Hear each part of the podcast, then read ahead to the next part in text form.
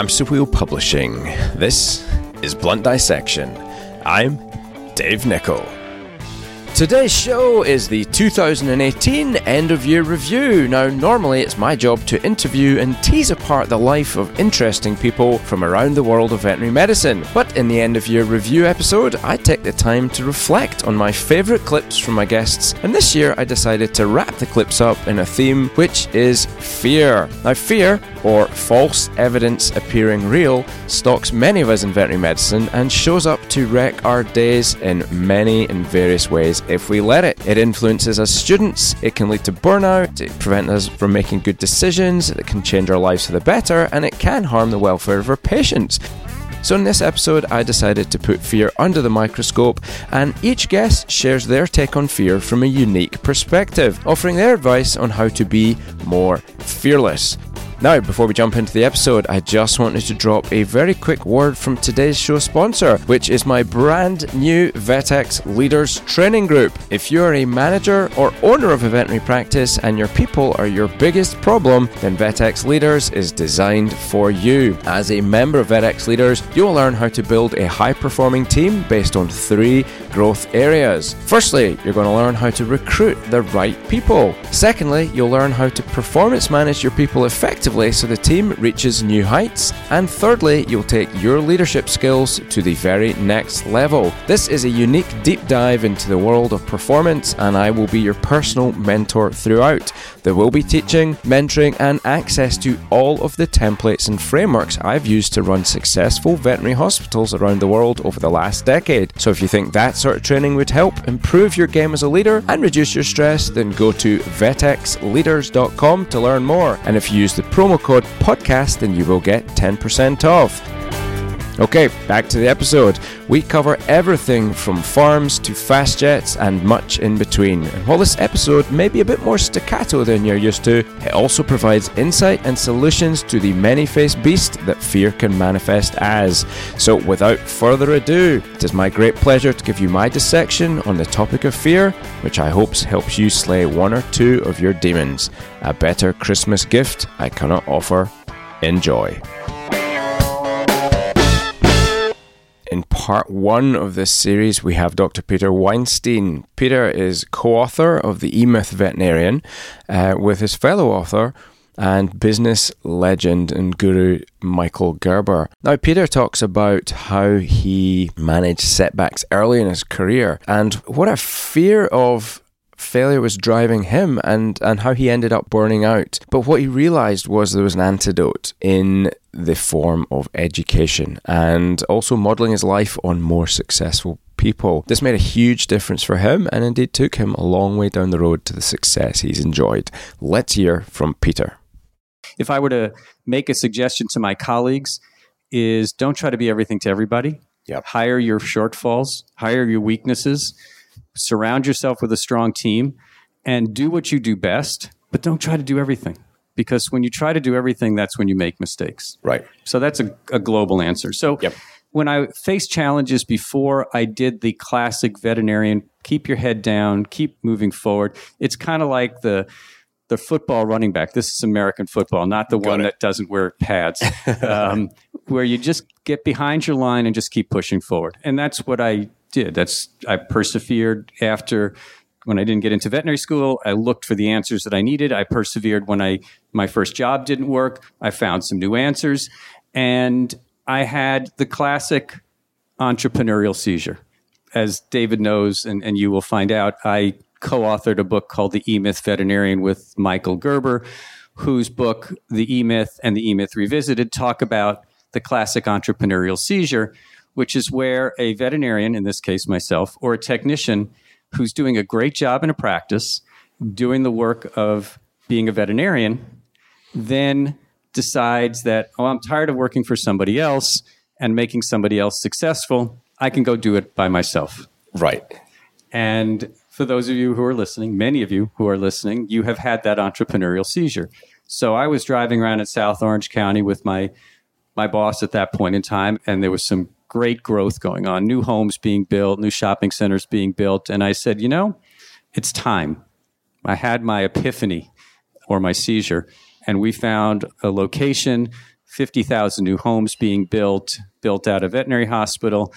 And how hard could it be? You know, I was good with the staff. I was good with the clients. I could do basic surgery. I knew how to be, to be a diagnostician. I had no problems with client communication. How hard could it be, David? right. What could possibly go wrong? What could possibly go wrong? well, recessions hit and economic challenges hit, and you all of a sudden realize that there are taxes to be paid and that there's things that you can't say to your human resource team. By the way, I am not related to Harvey Weinstein. so, Thank you for the clarification. So you learn by your mistakes and inventory and surgeries that you really shouldn't dive into and all of these different things. And about three years into ownership, two years into ownership, I was burned out. I was ready to put the hospital up for sale. In fact, I actually had people looking at it. And then I went back and I had, I did what, again, I talked about earlier. I put my nose down and plowed through. But I went back to school this time. Right. And I went back and started working on an MBA. Okay. So, and, and using your words, you found that the business of being a vet was harder than the, you know, the medicine, the medical section of right. being a vet. So that's an interesting place to go. So, what did you learn in the MBA what were the main things or the most important things you learned? What lessons have served you well from that? And how did that then impact itself and manifest itself, like in the practice, made real? So it wasn't just academic, there was something real happening. Well, the first thing I did in the MBA was listen to the other people in the room because they were from other industries. They were from Verizon, they were from hospitals, they were from restaurants, they were from all sorts of different uh, industries, and learn that veterinary medicine is no different than any other business. It's just if you don't know how other businesses do it, you only do it one way. And what most veterinarians do, and I did the same thing, is I looked at the models of people who I had worked for. Right. From the time I was 15 to now the time that I was three years out of school, and just use those models. And then you start to read about Harley Davidson. You start to read about Nordstrom's. You start to read about other business models that are successful.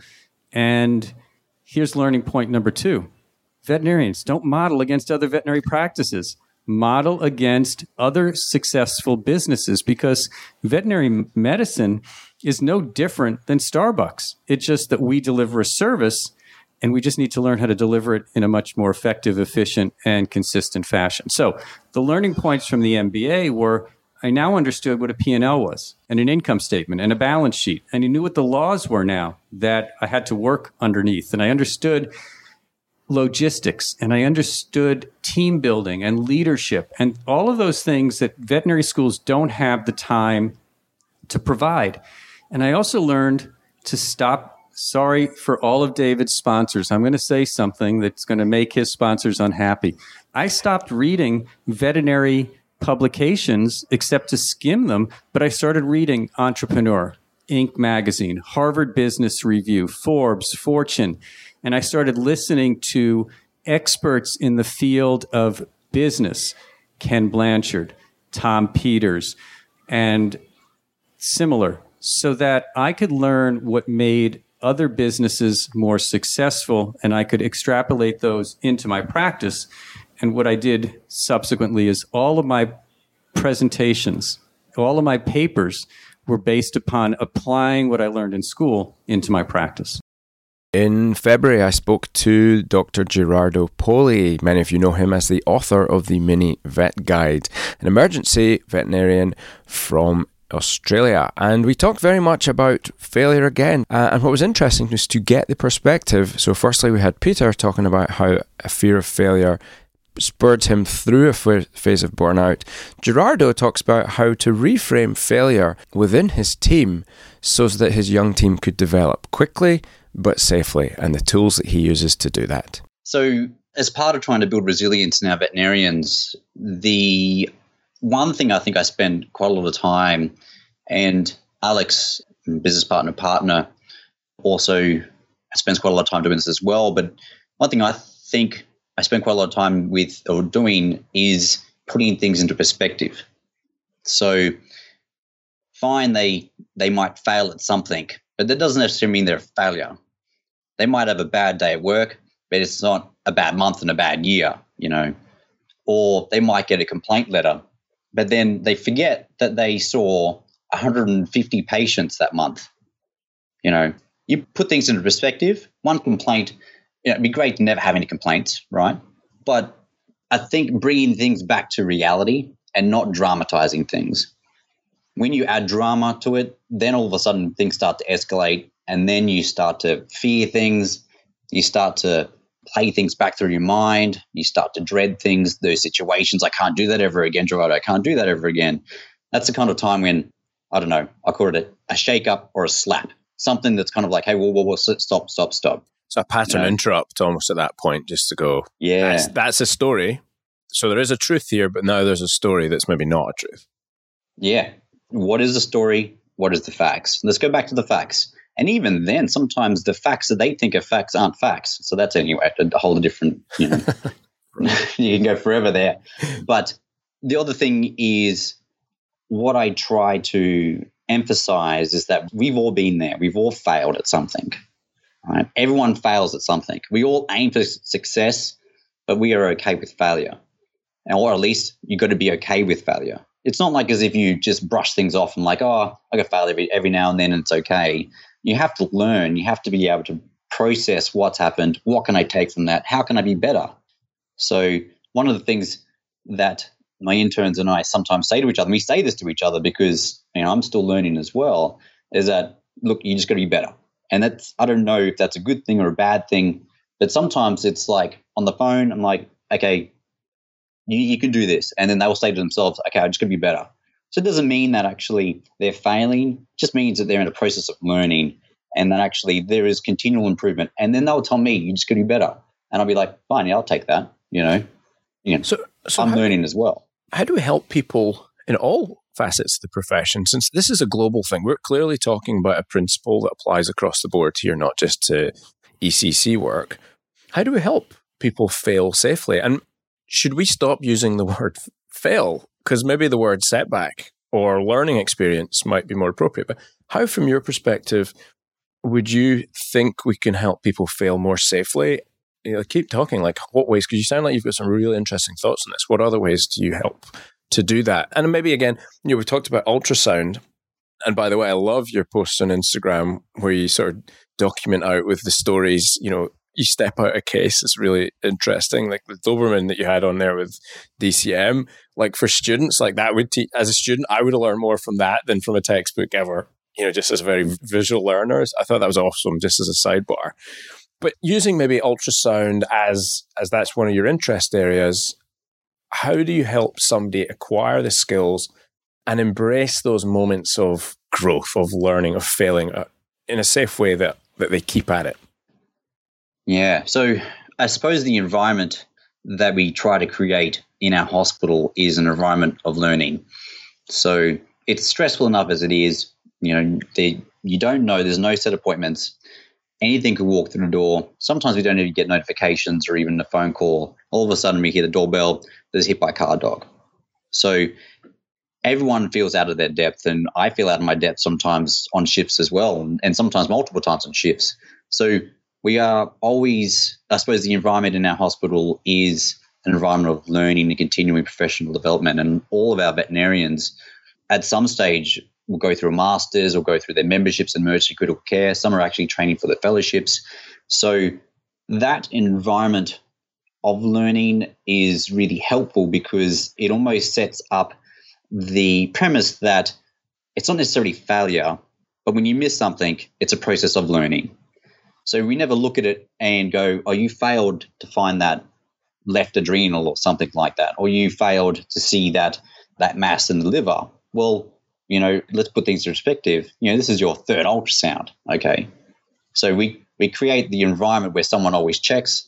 Quite often, actually, in the middle of the night, I'll get phone calls and I'll FaceTime or Facebook Messenger ultrasounds. So, like video conference and ultrasound.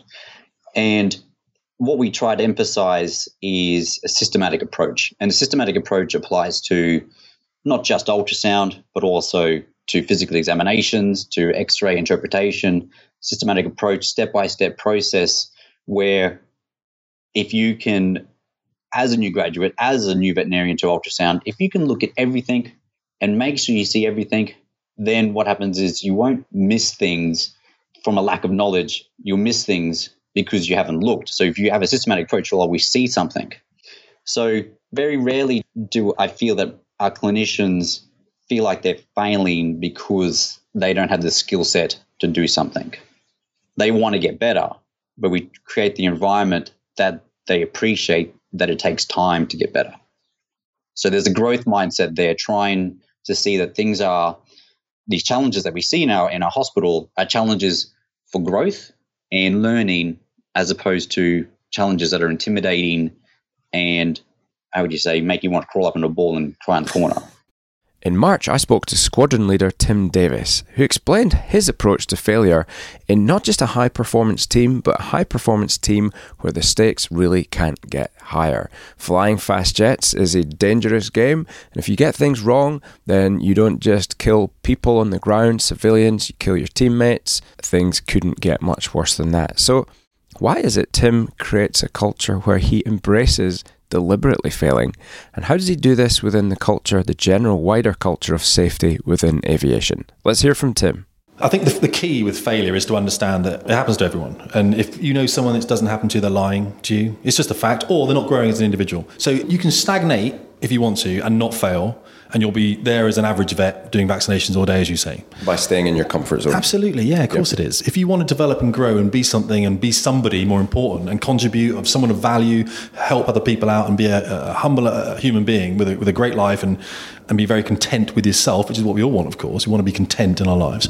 Then you will have to embrace that stretch, and with that stretch will come failure. Yep. But fail, if we're going to put it as an acronym, is first attempt at learning. First attempt in learning. So let's be honest what failure is. Failure is a method of growth. I mean, I fail a lot and I do it intentionally sometimes. And with our students, what I used to do is I used to come back from, I used to be, if you remember Viper and Jester and Top Gun, so they were the the hostile guys, weren't they? They were in the yep. A4 Skyhawks. Yep. So that was my job on the squadron. I used to yep. go up there and I used to have students turn in from seven miles as a pair and I used to have to fight them. And I used to have to watch what they were doing over my shoulder when we're upside down and we're turning around and, and all this. I stopped flying October last year, by the way, because I'm leaving the service now. But that was my job. And I used to come down sometimes from these trips when I knew some of the students had been struggling. And the first thing I would do in the debrief that I'd run would say, I'd make up an error that I'd made. I'd make up something. I'd say, guys, I forgot to check my fuel. And I, when you called this fuel level, I hadn't checked my fuel. It wasn't true. Of course it wasn't.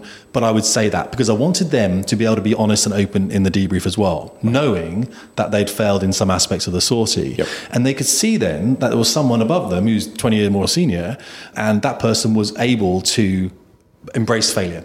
Yeah. So the problem that we do have sometimes in these industries is some of these senior people don't do that. Right. They don't allow it because they don't do it themselves. They hide this, and that promotes bad practice. Okay. And we don't promote bad practice when we're flying 30 million pounds of taxpayers' money.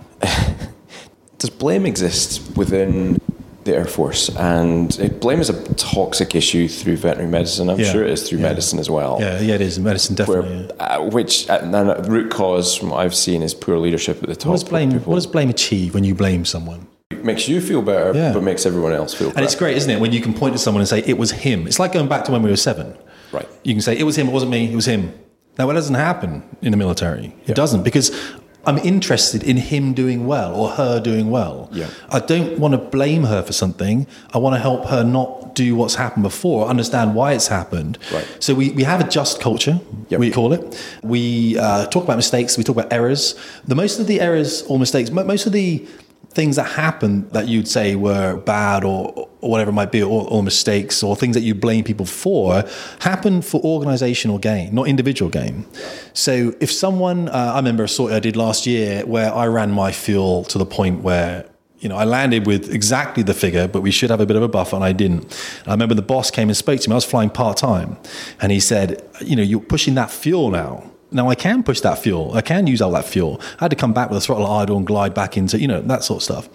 But I did it because I wanted the sortie to be achievable. It was his sortie, by the way. It was the boss's sortie. He was learning as well. I needed to get that last run in. So that was an organizational game. So there's no. He would say he'd recalibrate. Are you happy with what you're doing? Are you pushing it too much? Are you in too much in the office in in the town I was in, as opposed to, you know, working part time on the jet? If you've got the balance right, but it's not a blame as such. It's just saying it's an understanding. Because if you blame someone, you can't learn from that person. They're going to become defensive straight out. Absolutely. Whereas if you say to them, "Can we sit down and talk about why this happened?" Yep. Then they go, "Oh yeah, you know what? I'm not doing great at home. The wife's going to leave me, whatever it is. Or I want to be a better vet, and I think this is the way to do it. Or I want more money." And then you can address Yep. those issues. So it's not a no blame culture. It's a just culture in service.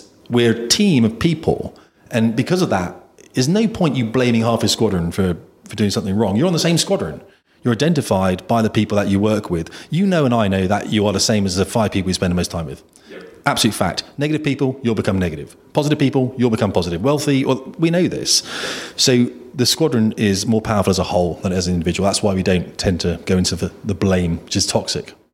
Dr. Mia Sue Carey was my guest in April, and as we sat in Vegas chatting over her life and her impact on veterinary medicine, we got to an interesting topic, and that was how fear can stop you making great decisions, in particular, ownership decisions, and why she thinks it would be a mistake to let fear talk you out of those big decisions. Let's hear from Mia. Boutique practice can mm-hmm. offer individualization. But boutique practice is under great threat at the minute. If you look at Right. maybe in the Because of the column lack of buying power. lack of buying power, maybe lack of belief.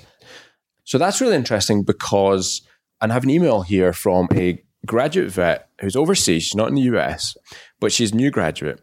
And so we're talking about this cookie cutter, bringing graduates into a cookie cutter model. If- So I've gone corporate and feeling a bit like I sold my soul.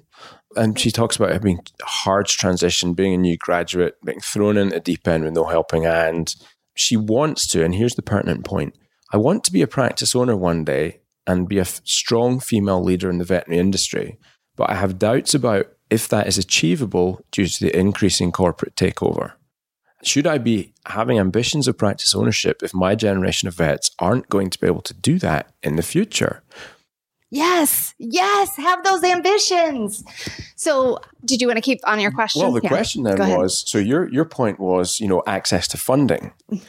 This is an internal belief Right. that people are coming out of college with that they cannot compete with corporates. That world's Right. disappearing. Now, to your point of wanting to do to create a customized experience and innovate a customized experience, we're heading in different directions there. So So I think there's a lot of layers there, right? There's a lot of layers there. I think part of it is how we're educating and training. And there's so many issues that we know about, whether it's the well being, where it's the debt load that these folks are being faced with when they graduate. So all of these things are real and we've got to get a handle on them. What I feel strongly about is that there is room for all the different models. And so there is absolutely room for the corporate, and they do great things. The individual independent veterinarian, there is room for that and needed. And there are great things that they can do. And it's not just about being the boutique, having the customized service. It is about being smart and using technology. And at the end of the day, it's about figuring out what our pet owners want and delivering on that. And some of them do want something that a corporate practice could provide. Some of them don't. They want to have something that's the really intimate one on one with their veterinarian that they see day in and out. We see a demand for telehealth increasing. We've got to get prepared for that. But to this individual that wrote the email, I would say, yes, have that ambition. And that's the key to it all, right? Is the self awareness to know what is going to make you tick and thrive and then go down that path. And for everyone with a veterinary degree or in this space, it's going to look a little bit differently. But that's the beauty of this profession.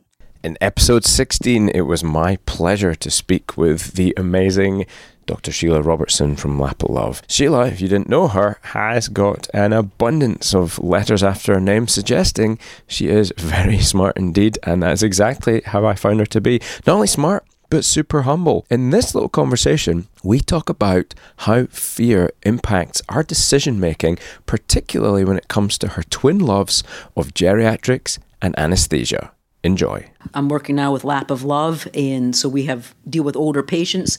But I've always been concerned about the the geriatrics and the senior patients that used to come through my services for anesthesia because a lot of them have problems. And the other thing is, I think as a profession, we've become very good at pediatric anesthesia right? I think our success rate with spay and neuter in, in tiny, like, you know, what, one kilo kittens and puppies Yep. is really, really good. And like, if you look at the human equivalent, you know, like in America, for example, I just looked up all the statistics. There's one pediatrician for every 800 children, but there's only one geriatrician for every 5,000 geriatric people in America. Wow. So clearly, we're facing the same issue in veterinary medicine. Animals are living longer. People are willing to do more treatments. Preventative medicine is keeping them longer. So now these pets need to be anesthetized, like for their dental, Yeah. or you know they've got a mass on their spleen, but the owner's going to go for it because Yep, you know yep. they're going to do fine, and they shouldn't be you know too old to get their teeth done. So with aging, even if you age well, your vital capacity or your reserve capacity in every organ decreases. And so that's going to affect anesthesia. You have less surface area in your lungs. Your lungs are a little bit stiffer. Your heart's a little bit stiffer.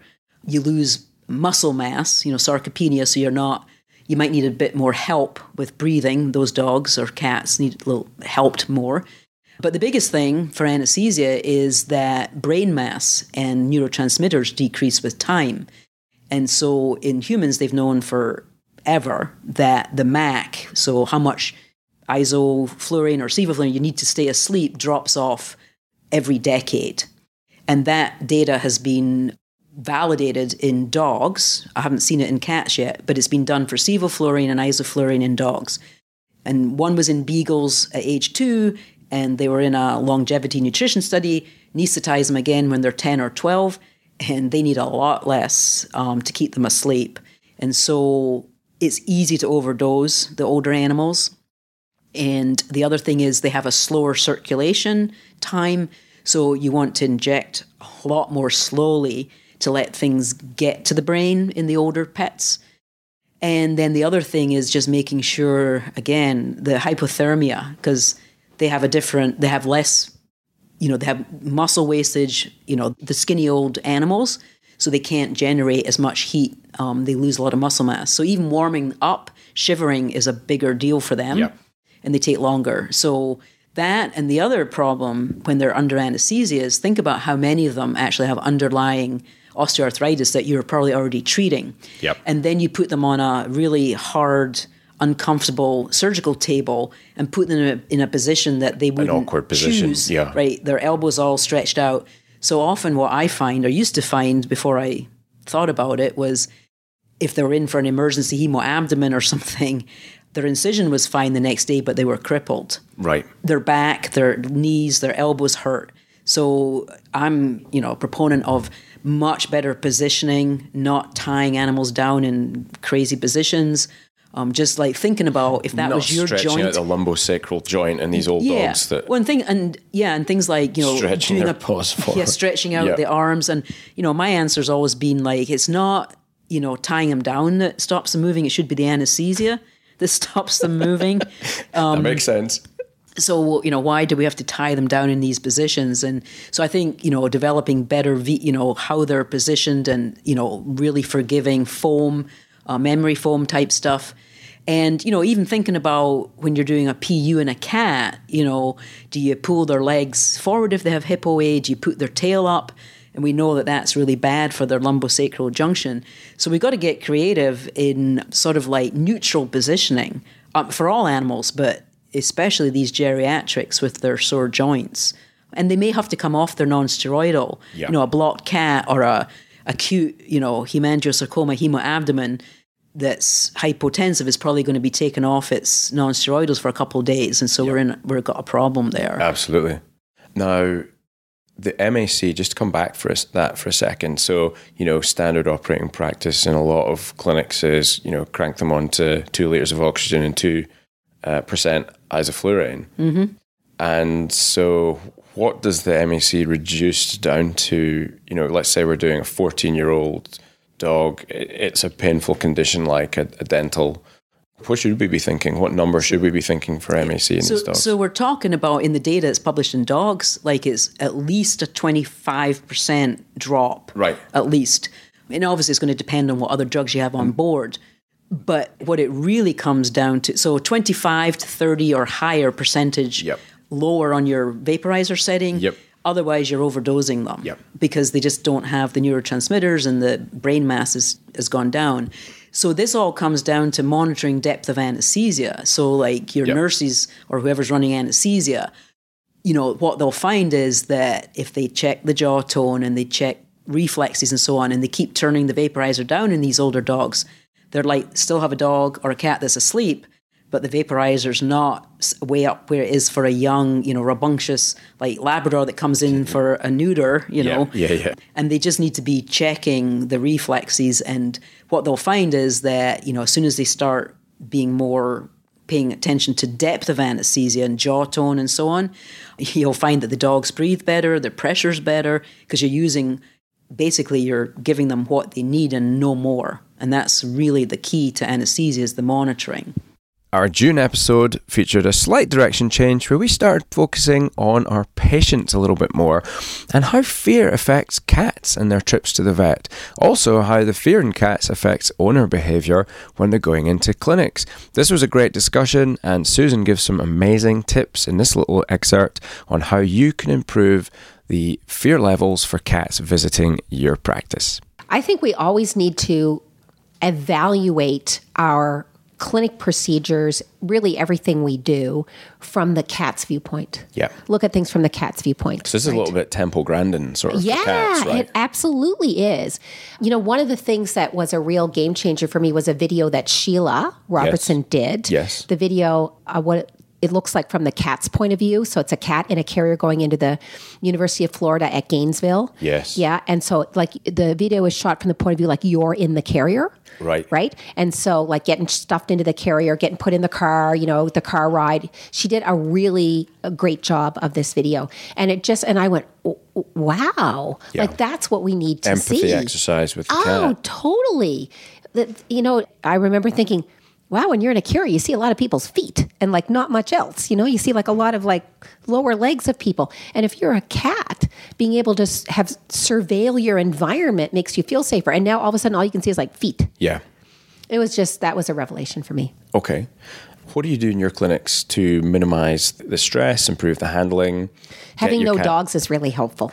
That's the, you know that's one of the biggest challenges is the dog owner in Yeah. the weight room. He says, Yeah. "No, he's fine with cats." Yeah, yeah, right. And it's Yeah, like, "Yeah, sure. What about the cat?" Yeah, they, yeah, And the poor exactly. cat's just totally freaked out. Yeah.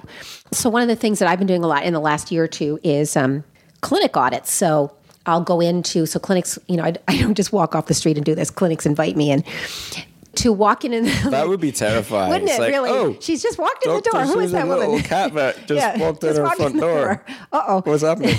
So I'll, I'll do like a little audit, and my goal at the end, so I'll spend an hour or two there, and my goal at the end is to give them three things that don't cost any money that they can do today to make life better for cats in their Okay. practice. What are the common three things? Put a, a cardboard box in the cat's cage. Okay. So they have a place to hide. Yep. Right? Put something in their waiting areas to get cats up off of the floor. Yep. Not just off of the floor, but above dog level. Yes. So they're above dog level. It Yes. might be a windowsill, you know, it might be a, a bench, it might be a table, whatever it is. Yep. Right? Usually there's just like some piece of furniture they just have to move Yes. right and get cats up off of the floor Yep. right and then think of the reception desk as a danger zone Yeah, the right. reception area because everybody walks up to that reception desk you know dog and cat owner are like and nobody's paying attention to the animals everybody's like talking to the reception staff right Yes. and that's where like stuff happens Is it worth just getting the cats? Because it seems like the rec- the reception area is the worst possible It place. is. And just get them straight in an moving them right room. into an exam room. So if you have an empty exam room, sometimes even just having the owner and the cat wait in the car. You know, so I know some vets that have what they call like concierge service, right? Yes. So you'll wait in your car, and then we'll a staff member will come out and help you, like bring the cat in and whatever. Yep. So they're just waiting away. So you know, I often hear people say, "Well, I can't divide my waiting room. Yep. You know, I, I can't like reconstruct my hospital now and divide my waiting room." Yeah. Well, no, you don't have to. You, you There's can a use waiting room outside in Yeah, the car. yeah. That's a really interesting insight. I never mm. thought about that. Well, I didn't make it up, sadly. That's okay. Well, you, you see, you, you could have gone with a white lie there. I could have, but you know, none the wiser. No, I'd be discovered.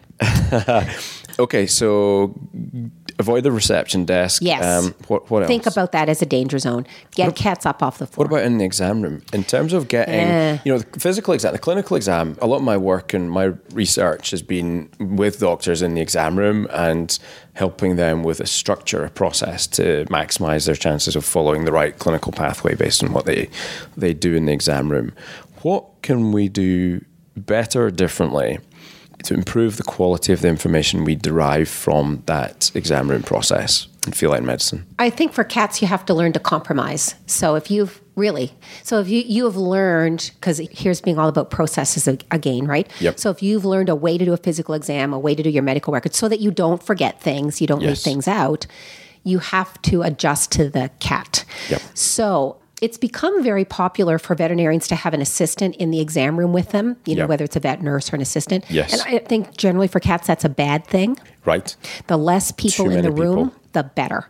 Yep. So I am not a fan for cats of the system where the vet nurse goes in first, you know, like maybe weighs the animal, takes the medical history, does Yeah, the TPR, slides, all, all of that. this. Yep. And then the vet comes in and like does so every time a person enters the room, that cat's, you know, stress clock goes up again and you're starting from zero again Yep. Acclimatize. Yep. So uh, that's a hard part because especially a lot of corporate practices, right? They want things to be done the same way all the time. Yes. And I don't think you can treat dog exams and cat exams the same way. I think you need two different systems. Okay. And in terms of the handling of the animal, Less is more. okay, Yeah, less is more. what would a typical examination look like with Dr. Susan Little? So we use lots of towels. Oh gosh, we've got tons of towels. And a, a colleague of mine, you know, one of the reasons I love coming to conferences like, like this is like, you learn things all the time, right? Absolutely. So a colleague of mine took that to the next level, and she makes sure the towels are warm. Hmm. So so she'll examine cats when they're kind of enveloped in a warm towel. Who Yeah. would not feel happier? In a warm towel, Absolutely. I would be happier in a warm towel. You know, so you, you learn you learn these things. I will, I'm going to Huh? make warm towels available for future podcast warm guests. It would be a nice little perk. It, really would be. I've only given you water. Yeah, I got a bottle of water. I had to bring my own and a- coffee. you, uh, So a warm towel, welcoming, very welcoming. In July, I spoke with Dr. Cody Creelman, cow vet, who spoke personally, deeply, and passionately about his fear when he entered vet school of suddenly feeling lost, plus his antidotes to get him through phases where he felt like this. This is a great little excerpt, so enjoy Dr. Cody Creelman. So when I got that letter, I bawled like a baby. Like I was full streaming, crying. Like when I talk about it, I well up thinking. I full on cried like a baby. When I walked into that school, I thought I was in Hogwarts. Like I thought that this was where wizards were made. That I had left behind the muggles and I was going to be a wizard. And like my school was not like the nicest looking school. It was built in the 60s. It's just bricks. It's not a spectacular castle. Right. But this was Hogwarts to me. This was a place of absolute magic when I started walking through those halls. But when I got in, I instantly felt lost. Okay. I was so incredibly lost because what I had realized is my goal had been mutated and turned into this monster of my only goal being wanting to get into vet school. It wasn't to become a veterinarian. Right. And now I had done that. Right. I had done that that thing and I had now no goal in life. My goal wasn't anything past getting into vet school and I need that goal in my life. I need something like that. I need that like burning desire, that feeling in my stomach that time's fleeting away. And I didn't have that after first year. How did that manifest? So, I, what you're saying there really does chime with me. And, and I was having another conversation recently where, yeah, I remember clearly. I had a, a bottle of the cheapest, most awful Asti Spumante like martini wine, which I think I'd probably like stolen or secreted away from my parents' alcohol stash, or it was it was a Christmas gift that nobody wanted to touch. But to me, this was the best vintage champagne you could imagine, and I had it my second shelf from the top in my, my bedroom at school. And I'm like, when I get into vet school, I'm going to open that champagne and I'm going to drink that. And of course, you know, like I'm 15, 16. I was 13 when I actually decided I wanted to go to vet school. So, you know, this is like, I've had this, it's like this four years I've had this bottle of awful wine. Which I know, and I was, I'd imagined this big party and all these things, none of which happened whenever I got in there. But I, what you just said there really resonated was, what was the next goal there? You know? Yeah, that was the big question, right? What was driving me to do all of that work? And I figured it out in the end. Right. But I needed that thing, that thing that's going to make me not go to that dinner, that thing that's going to keep me studying that extra hour. Right. I, that feeling, that feeling that I thrived on through undergrad. I needed that. Do you have a process via which that either you, you know, you found a new purpose because you do a lot of stuff, or if not then, have you found a way of, of establishing a direction and a purpose that you find reliable now? Well, my method is really just digging deep in those times that I'm feeling that way. So within vet school, all I did was dug really deep and really self reflected a lot and just thought really hard on that problem. And I usually try to come up with a solution that's the simplest at the time. So, with a lot of self reflection, trying to tweak that self awareness as best as I can and come up with the most simple solution. So, so my solution in vet school, it sounds as, uh, super silly, but it was become the best possible vet student that I could be. Okay. And that didn't mean like get the best marks. Like that wasn't my goal, but it was to have the best possible vet student experience that I could. That I was going to go to rounds, I was going to create networks, I was going to create real relationships with professors. I was going to have that experience as best as I possibly could. How did you go about creating those networks and forming those relationships? So, if there are any vet students listening um, or people that struggle with networking generally, what things worked for you and what things did not work for you? Yeah, so my biggest thing was just showing up, just showing up for everything, right? Do you mean physically or just mentally? Or, oh, or both, both, both, absolutely. So, my school did this thing, they did Monday through Thursday rounds, large animal rounds where anybody could show up at 8 a.m and the professors would grill the, the interns and the residents. And it was open to the entire school but there was such a small handful of students that went down to rounds. But just by showing up you got that facetime that recognition from your profs from from the interns. And i did that for years. I was one of the very few students that did it just over and over again. And it was so amazing because just that recognition and just those small conversations being there being engaged asking questions propelled my final year to such an extreme level level because I was getting asked to do things that nobody else was getting asked to do. I was euthanizing horses off the needle in the breezeway as a student because they had trusted me. I was getting called out of class by our Scottish cow professor to go look at a coup that has lymphosarcoma. like, but that would have never happened if I didn't just put in that work. I roamed the the hallways and the breezeways like I was a ghost. Every lunch, every day after school, every time that I was there studying and needed a break, I was spending time in those clinics, just creating that FaceTime over and over and over again. Nancy Schlesinger, the legend that is the woman, spoke to me in August, and we talked about one of the biggest fears of all. That is the fear of having the difficult conversations in life. And as always with Nancy, you're going to get two things a wonderfully posh and lovely accent to listen to, but advice that just makes these hard conversations seem like they're the easiest things in the world. If you've never heard Nancy before, you're going to love this clip. Enjoy. I remember a guy I worked with years ago. Now, he was going to be fired unless he changed his behavior. He he'd thrown a laptop across the room in a meeting with a client at the client, and he'd had a bit of an argument with a, a door, and the door hadn't come off terribly well. And this client asked me, you know, right, we need to to turn this guy around. Or, well, basically, they'd fired him, but it turns out that you can't do that in France. You have to give a person some help and then fire them if they still don't do what they're supposed to do. So, would I go over do this coaching and then they'll probably fire him in three months' time anyway? And this guy was like the size of a, a sort of large rugby player. And could I just meet him in this hotel on my own? And so I did. And actually, he was really nice, really lovely guy. And he basically was saying, Well, I, I can't learn anything new. I, I know how I do everything, and that's how I do it. And I mean, he was a terrible bully. He treated lots of people really badly. He's really sarcastic.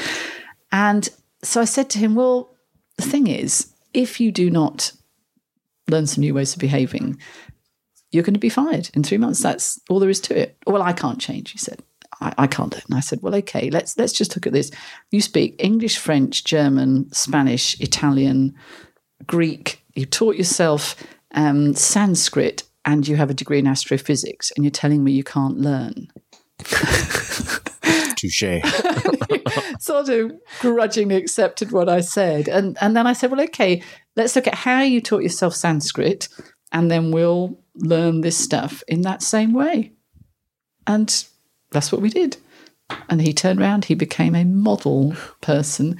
What did you do? Like, how did he learn his languages then? And how did you put that to work? How did you adapt that into a framework that he could then model or, or use within the new context of learning you were teaching him? Well, basically, he just like tried stuff out And if it worked, then he did it. So we just got some things for him to try. And he'd come back the next week and go, Well, that worked. Because I always say to people when I'm coaching, and you'll probably remember this, my responsibility is to find stuff for you to try. Your responsibility is just to try. If it doesn't work, that's not your responsibility, that's my responsibility. And most of the time, what happened, Dave? It worked, didn't it? Most of the time it worked, yes. Yeah. And you'd be a bit surprised, just like him. Well, oh, it worked. Yeah. And yeah. So say, right, let's try something else then.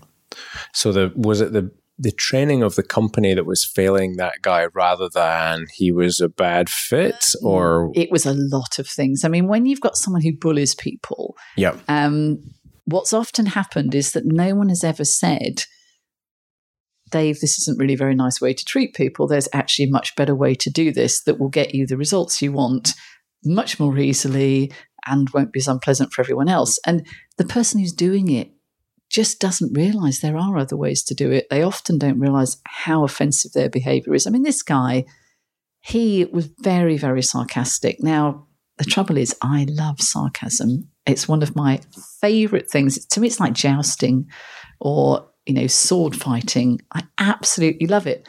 But I know most people don't like it. Now, the reason I love it, of course, is because I'm quite good at it. And when you're good at it, it's just really, really good fun. So it's just not good fun when you're on the receiving end and you don't know how to deal with it. right And as I explained to him and to many others I've dealt with on this, James Bond, when he's, you know, doing his sword fighting and stuff, he never goes for someone who doesn't have their sword in their hand. And when the baddie drops their sword, he almost always picks it up and hands it back to them. And that's what, what you have to do with sarcasm. You only ever do it with someone who's got their own sword in their hand and can use it. And this guy was a master of sarcasm. His boss was terrified of him. Other members of staff were terrified of him. He was just really aggressive and unpleasant. But I suspect that nobody had ever said to him, there are other ways of doing this. And this behavior is really, really offensive, including his parents and his teachers. He'd been allowed to believe that that behavior was perfectly acceptable until he met me. and then I had to show him some other ways. but you know, there are ways of doing this. When I I remember, I mean, with this guy, this is what I almost always do when I'm working with a a really difficult case. Is I say, well, let's just meet for lunch and just see if we can get on and and you know if, if this might work. And that's when I do most of my work over lunch because they're relaxed. They don't realize we're actually doing anything. If there is a problem, well, I'll just knock over my wine glass or something, and, and that will be really embarrassing, and I'll look an idiot, and they'll just laugh, and it won't be a problem. So I know, you know, whatever happens, I can kind of get out of the situation or retrieve everyone's dignity quite easily. And we can just deal with a lot of tricky things. In September, the tables were turned as the University of Queensland veterinary students turned the mic on me. And amongst other things, they asked me about my approach and my advice to students who were studying hard for exams. And, and indeed, exam fear, exam stress is a huge thing for students. Not just now, always has been. But I had this advice to offer students in the real world exams don't seem to matter too much. So, slightly weirdly, I'm introducing me to, talk more from me. There you go. Have some of me. Well, I think I, I was typical in some ways and very not typical in other ways. You know, I was typical in the way, particularly at Glasgow, since, you know, it's uh, I think the actually when I was in Australia, I heard of, there's a little town called Brooklyn just outside of Sydney, and they call it a fishing town with a drinking problem. and I, I would say much the same is true of Glasgow Vet School. It's kind of a you know, it's it's a drinking institution with a veterinary medicine problem. And what that means, I don't mean to glorify um, booze, but what it, it is is a place where there's a lot of living done as well.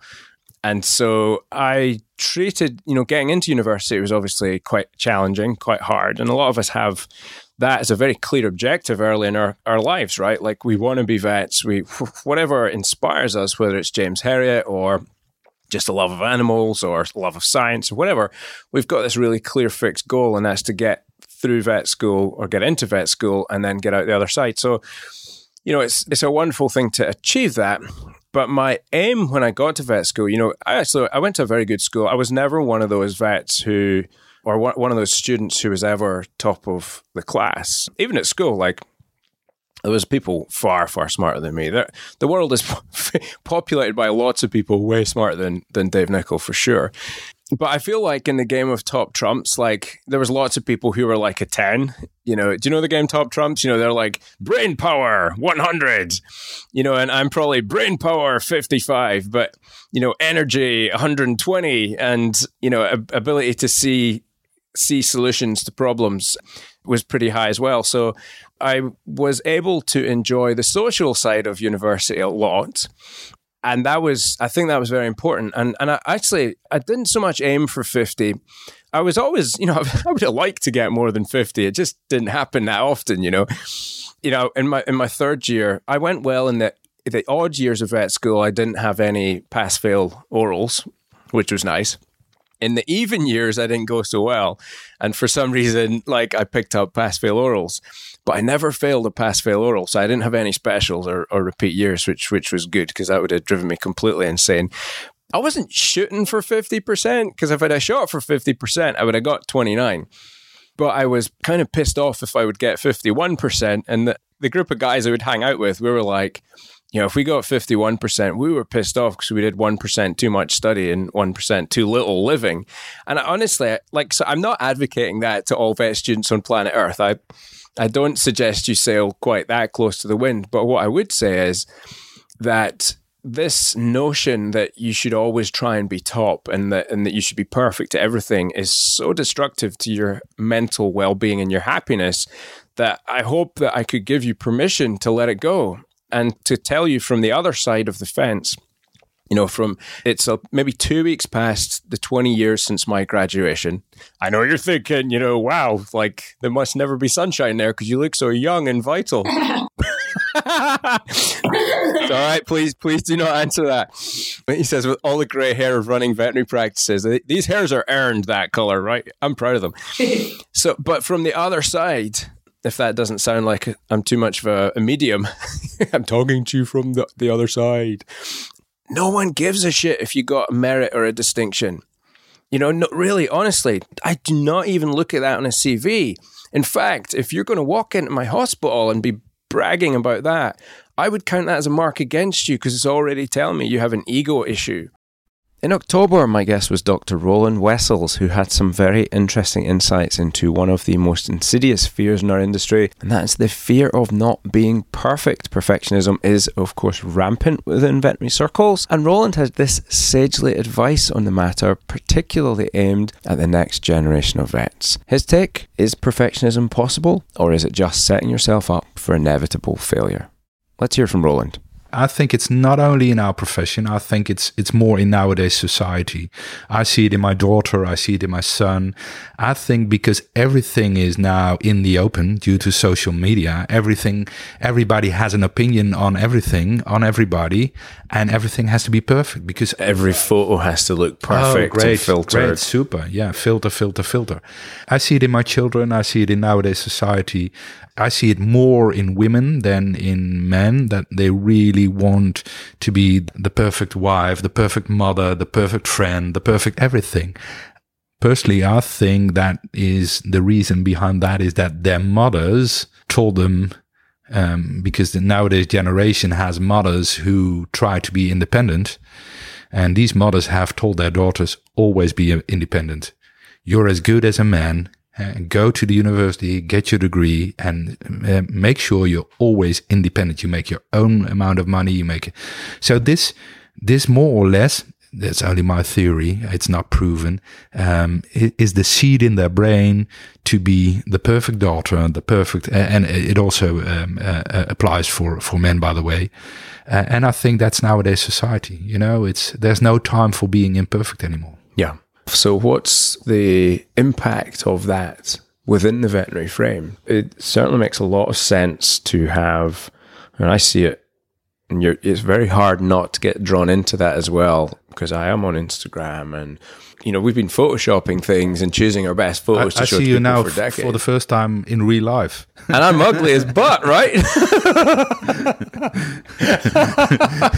Thank you, Roland. And uh, I will not tell the uh, the listeners that there is a difference between the photos and the real David Nicol. Yeah, I'm, I'm not really six foot four, No. like handsome at all. I'm, Don't tell I'm them, don't five them. foot No, seven, ugly them. fellow. No, but do, don't you agree with that? That this happens and they want to be perfect. And you can't be perfect. When you graduated from vet school, you know, my first cesarean, it took me two and a half hours. And as a matter of fact, I cut myself. I, I still have the scar, you know, but I was so concentrated. I was full of adrenaline. And then after two and a half hours, you know, when everything was closed up and everything was clean, the farmer said to me, you're bleeding yourself. You could have nearly fall, and I- fallen on the floor like, oh, I've lost a pint of blood. I, I hadn't felt anything and no pain at all because I'm absolutely sure that I cut myself in the beginning. Yeah. So I had been bleeding there for Two and a half hours. yeah. So no, this was not a perfect cesarean, but I learned a lot. Um, so I think that probably on university, um, the role models of these students nowadays are specialists, veterinary specialists, and they're very good. They're very good in this small piece where they really the master in. But to be honest, um, I think our students also need role models of general practitioners, you know, because you do everything. And, and by having the specialist as a role model, as a golden standard, that they have to at least perform as good as a specialist, I think something goes wrong in their brain. They think they have to do, you know, they have to find everything on on on the first diagnose. You know, I'm I'm 25 years in the job now, and I still still it takes me sometimes two consultations to get really the diagnose right. It takes time. These things take time, and I think they suffer from that. And I feel sorry for them because that's one of the remarks I like to make. Uh, you say that uh, I work with students, and I think it's the most wonderful thing to do. I love to do that. I'm I feel so honored and so happy, and so I feel great that I was given a chance to help my fellow colleagues for the future because they can learn from what I did wrong. You touched on a few other things there, I think, and actually, this almost circles back to the advice you got from your professor, which was you know, you're going to Africa. Roland, slow down, slow down. Yeah, yeah. Don't be so. Yeah. You're going to hit a wall there, and nothing moves that fast. The compression of time is a noticeable change or, or feature of modern life. From when I graduated, it would be a week to get back your pathology results if you sent them to the external laboratory. To now, it's the following day or same day the instant gratification that's now available. You know, I remember when the internet came along, I was having this conversation with someone last night. The internet, when it came along, to download a photograph on the internet, it would download line by line and you would yeah, build yeah, it up and it, and it would take, I right, these days, yeah. the dial up modem. And you could wait for 10, 15, 20 minutes, but it was still amazing that this thing would appear at all. Whereas now, if a web page doesn't download in two seconds, you're gone. And so we are hitting all these micro insta hit or Facebook dopamine hits, chasing around that gratification moment and looking for the likes, tell us we're amazing, give us that external validation. it, it looks like being a very strong drug because uh, if I look at myself, you know, you you you're just suck into it and you become part of it. Look at my life, you know. Um, yesterday I flew to uh, Barcelona. Was there. You you book in, in, in the next flight to um, uh, Brighton, then to Amsterdam. You know, it facilitates also in in leading a fast life, in in, in having a, a fast life. You there, there is no time in between that you have to wait. And I think waiting is very good. Being bored. I had, I don't know how, how about you, but I had my best ideas when I was bored. Oh, yeah. When I walk in the, in the woods with my dog and I just, then all of a sudden my best ideas pop up. In November, we had the ever amusing, massively entertaining storyteller that is Bash Halow. But Bash isn't just a storyteller, he's also a sagely chap and has some excellent advice to share, in particular on social media. So, we spoke about how the fear of the digital edifice, as I call it, this enormous, overwhelming thing that is digital marketing, is inhibiting the growth of practices and how it, how it is causing us a problem by us not being part of that conversation as much as we should. Let's hear from Bash. I I was uh, really had an aha moment about I don't know maybe six months ago. I get on this plane, and this woman kind of you know she she scoots herself in front of me and she plops herself down next to the seat um, uh, uh, next to me, and she takes this cellophane thingy maboob out that she clearly bought at the gift store, and she, it has like this peel sticker thing, and she sticks it against the back of the chair. It's a Velcro device, whatever, and then she takes her cell phone and she sticks it in the Velcro device. So this is a device that will is meant to stick to the back of airline chairs so that you can put your cell phone up there. So then she proceeds to stick her earphones in there and she hooks up and she rifles through a couple of baby pictures and then she she she sits back and she begins to watch a movie on her cell phone. And I thought, "My god, what a long road to this house of I just want to entertain myself with a movie." And then I look around and the entire plane is looking at movies. And I think to myself, "What is it about our affinity for a story. Like, Yeah. why are we all so wrapped up in movies? But I will tell you that the more, you know, so I always ask this question um, um, when we talk about the value of of client education. And I always ask the staff, more client education equals more compliance, true or false? And they invariably have this knee-jerk reaction of, it's true. And I was like, really? Is that, yeah, that's really your experience? You went into the room and you said, you know, according to the latest AAHA statistics, this vaccine, you really did that? That really improved the compliance? And they think about it, and invariably there'll be somebody who's really doing some thoughtfulness, and they'll say, no, I tell them a story. Right. And so stories, I mean, that's a long road for me to tell you the, the value of stories, but I honestly believe that there is a thing that in veter- I just, I'm sorry, I'm so passionate about this idea, but I regularly used to think that the only people that could sell stuff in practices were the extroverted salesmen, right? Yeah.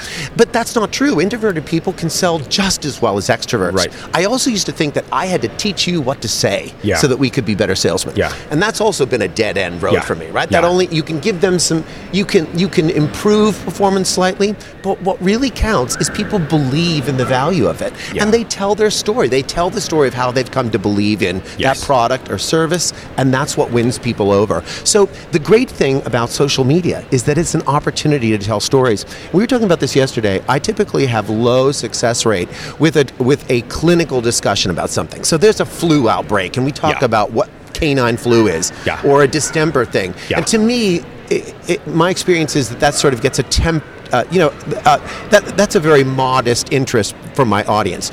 You tell a story about how Doc Gittleman got Lyme disease, and Yeah. it blows up the web. Absolutely. You know, so Yeah. personal stories really matter for practices, and that's what they should be telling. We've we've we've evolved in this way from when you know tribal elders were the earliest form of the internet, or you know just information storage in one form or another w- was in the form of storytelling and passing it from generation to generation, like before books even existed. Then libraries, now the internet.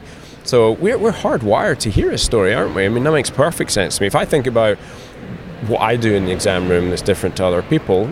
Sure, there are elements that you have to go through, but it's always with the stories that you can tell of your, you know, it's it's dust off your you know, your warrior wings and tell the story of the time where you had these challenges, problems, or what this product fixed or the impact it had on on patients.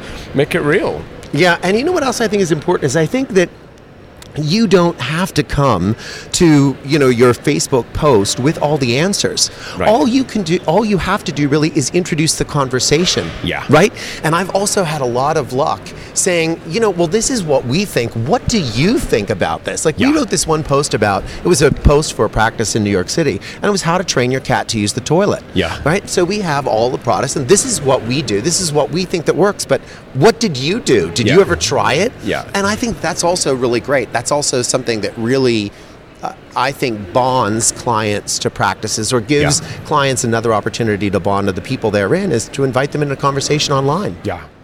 So, folks, that is it for another year. 11 amazing guests. I can't believe how quick it's gone.